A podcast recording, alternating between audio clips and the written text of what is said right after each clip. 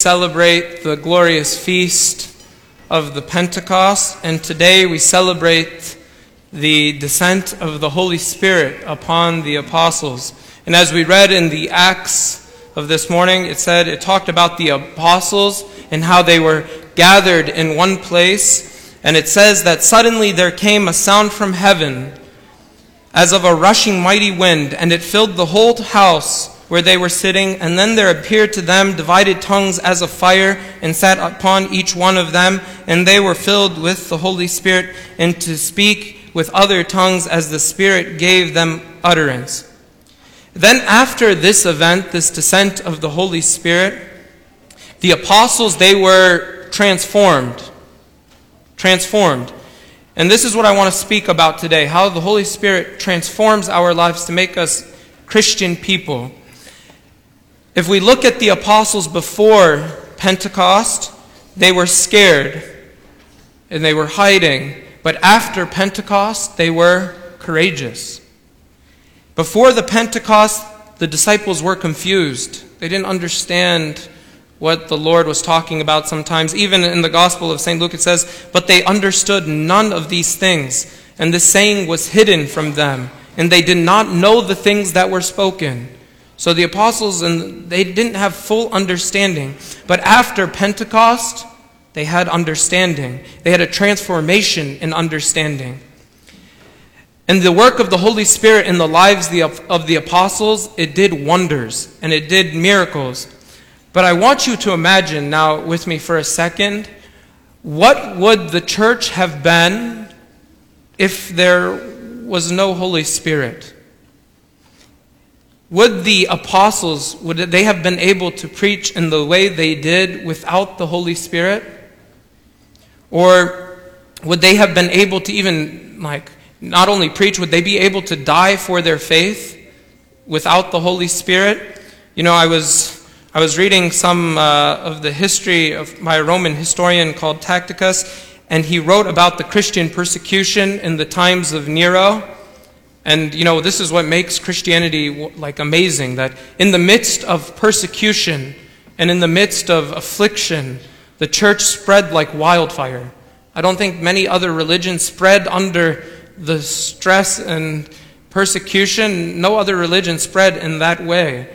And this is what the Roman historian says. He said Christians were covered with the hides of wild beasts and worried to death by dogs or nailed to crosses, or set fire to, and when the day waned, burned to serve for the evening lights. This is what the Emperor Nero did. He used to light Christians for, for street lights. And a couple of months, maybe a month ago, Abuna talked to us about Saint Irenaeus and how when he was going to martyrdom, he was like joyful and he was such at such peace. Is that possible? Do you think that's possible without the Holy Spirit? I don't think so. And yesterday, as I was kind of preparing, I wrote a sentence. I wrote, The church without the Holy Spirit is, and I was trying to find a good word to put into that blank. The church or the Christian without the Holy Spirit is what? What? The word that I came up with was meaningless.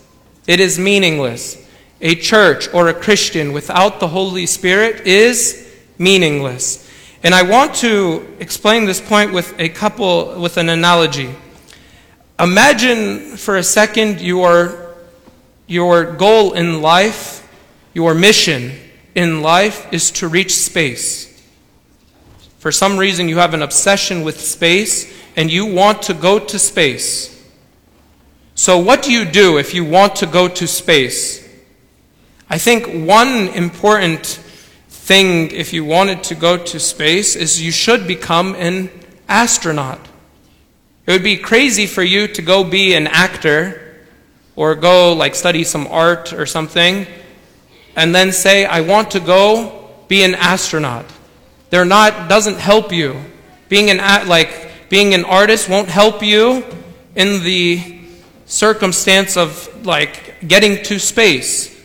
And so when I was looking online yesterday on the NASA webpage, it says if you want to be an astronaut, you should take classes on like science, on flight, on survival skills, because these are the necessary things that astronauts should know. Right? That makes sense. That if you wanted to be an astronaut, you should study things pertaining or to, to space. And I would say that's a very important milestone that you become an astronaut, so to speak. But to be an astronaut would be actually very trivial if it wasn't for the vehicle that could take you to space, right? Without the vehicle to take you to space, it makes no sense to train to be an astronaut. You could have the best training in the world. You could be the best survival skill person. You could be the most knowledgeable person about space, but as long as you don't have the vehicle to take you to space, then what's the point? What's the point? So, like, a car can't get you to space. Like, I love my Toyota, but my Toyota is not going to get me to space because the Toyota doesn't have the capability to fly. An airplane, a commercial airplane, can't take you to space. So it can only reach a certain level, a certain height, and then it gets up to 50,000 feet maybe, but it won't take you beyond. In order to get to space, you need a rocket ship or you need a space shuttle, something made for you to take you here to there. So you need those two things. And in this analogy, I think being a Christian is like, or being an astronaut is like being a Christian. It's about knowing our faith. It's becoming familiar with the subject matter of God, just as an astronaut becomes familiar about space. But the Holy Spirit is like the vehicle. And the Holy Spirit isn't a vehicle, it is a person of the it's the third person of the Holy Trinity, but it's the Holy Spirit, it's he's the Holy Spirit is like the rocket ship. It is the one that gives us the ability to go, to search, to reach the heavens, to reach into space. That's what the in the Catholic epistle today it says, "But you have an anointing from the Holy One, the Holy One to know all things." How are you going to know all things without the Holy Spirit? How are you going to reach the depth of the knowledge of God without the Holy Spirit? So, in the absence of a rocket ship, in the absence of a rocket ship, actually being an astronaut is, is useless. It would be like, and to say it in a different way, it would be no point to be a taxi driver if there were no cars. How could you be an, a taxi driver if there were no cars? In order to be a Christian, we have to be filled with the Holy Spirit. And that's why Christianity, we say the Pentecost is like the birthday of the church. Because when the descent of the Holy Spirit came upon the apostles, the church was born.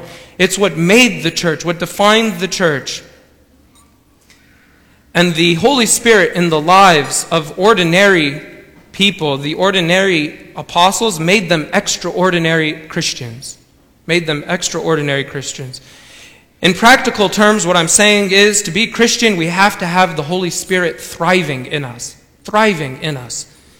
And this is accomplished through the sacramental life of the church, through our daily prayers, and being fed by God's Word through the Scriptures self reflection, through constant repentance and confession. But nowadays, what we do is we might call ourselves Christians, although we have no relationship to the Holy Spirit. We have no relationship to the Holy Spirit, yet we call ourselves Christians. But this is what I'm trying to say is meaningless. Is meaningless. That's why the Lord said, Many will say, Lord, Lord, we cast out demons in your name. He says, I never knew you. How did he not know them? because they weren't filled with the Holy Spirit.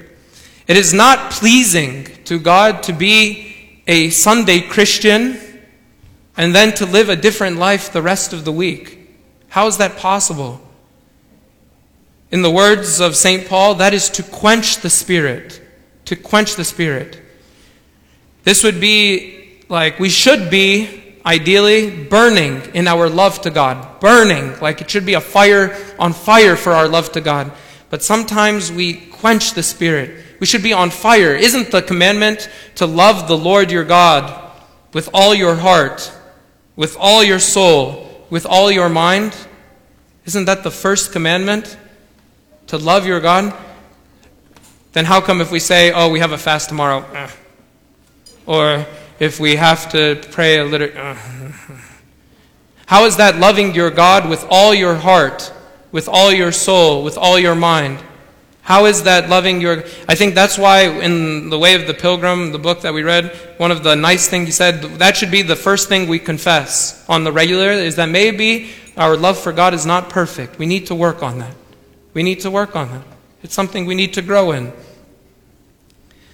Our willful obstinance and defiance in sin is like putting cold water, cold water on the work of the Holy Spirit in our lives. And in Ezekiel chapter 8, I, wrote, I wrote an article about it. You can find it in the back of the church after. This was kind of my meditation for the week or for a couple weeks. Is that Ezekiel had a vision in which he saw the pre incarnate Logos. So this we're talking like 600 years before Christ, and he saw the pre-incarnate logos. And the pre-incarnate logos took Ezekiel and took him and put him in the most sacred place, the most holy place, and showed him the temple. And in the temple, the, the, the Logos shows Ezekiel what they're doing in the temple. And you can read the article to see what they were doing, but they were doing atrocious things in the temple, worshiping idols in the temple, committing sins in the temple. And each time the Lord says, He says something interesting. He says, Son of man to Ezekiel, He said, Do you see what they are doing? Do you see what these people are doing? The great abomination that the house of Israel commits here in my temple to make me go far away, to make me leave this temple, to leave my sanctuary. This got me thinking how many of us also, as because we are the temples of the Holy Spirit. Correct? We are the temples of the Holy Spirit. I wonder if the Lord brought the saints and stuck us and brought them into our hearts. What would, he, what would the Lord show the saints? How many secret rooms would we have? And how many idols of Musharraf do we have? St. Paul, he says, Do you know that you are the temple of God and that the Spirit of God dwells in you? Dwells in you. The church is a holy place, but the church is a holy place, and so are you. You are a holy place too. And if anyone defiles the temple of God, God will destroy him. For the temple of God is holy, which temple you are. That's the words of St. Paul. Which temple you are. The good news for us and for Ezekiel is that after the Lord showed him this abomination, they called it abomination, that was happening in the temple, the Lord, the Logos shows Ezekiel a new temple. Wow. Beautiful temple. And he says something even nicer. He says, I will sprinkle clean water on you. I will sprinkle clean water on you, and you shall be clean. You guys can think about what the clean water is. Is. Okay, think about it. And I will cleanse you from all filthiness and from your idols, and I will give you a new heart. I will give you a new heart and put a new spirit within you. I will take the heart of stone out of your flesh and give you a, a, I will take the heart of stone out of your flesh and give you a heart of flesh. I will put my spirit, I will put my spirit within you and cause you to walk in my statutes and you will keep my judgments and do them. We need to allow the work of the Holy Spirit in our lives. We need to allow the work of the Holy Spirit in our lives. We should be fanning the flames of the Holy Spirit, fanning the flames, adding to the flame of the Holy Spirit through our prayers, through our repentance, not pushing him away like they did in Ezekiel. They were pushing the Lord away from their temple. On this special day, I hope we invite the Holy Spirit back into our hearts. And actually, this is a great time because every liturgy, every liturgy one of the prayers that we say in the liturgy during the descent of the Holy Spirit. We say, We ask you, O Lord our God, we, your sinful and unworthy servants, we worship you by the pleasure of your goodness, that your Holy Spirit may descend upon us and upon these gifts. Purify them, change them, manifest them as a sanctification for the saints. So, on this great feast of Pentecost, we ask the Lord to purify us, to change us, and sanctify us, so that we can give glory to God forever. Amen. Alleluia.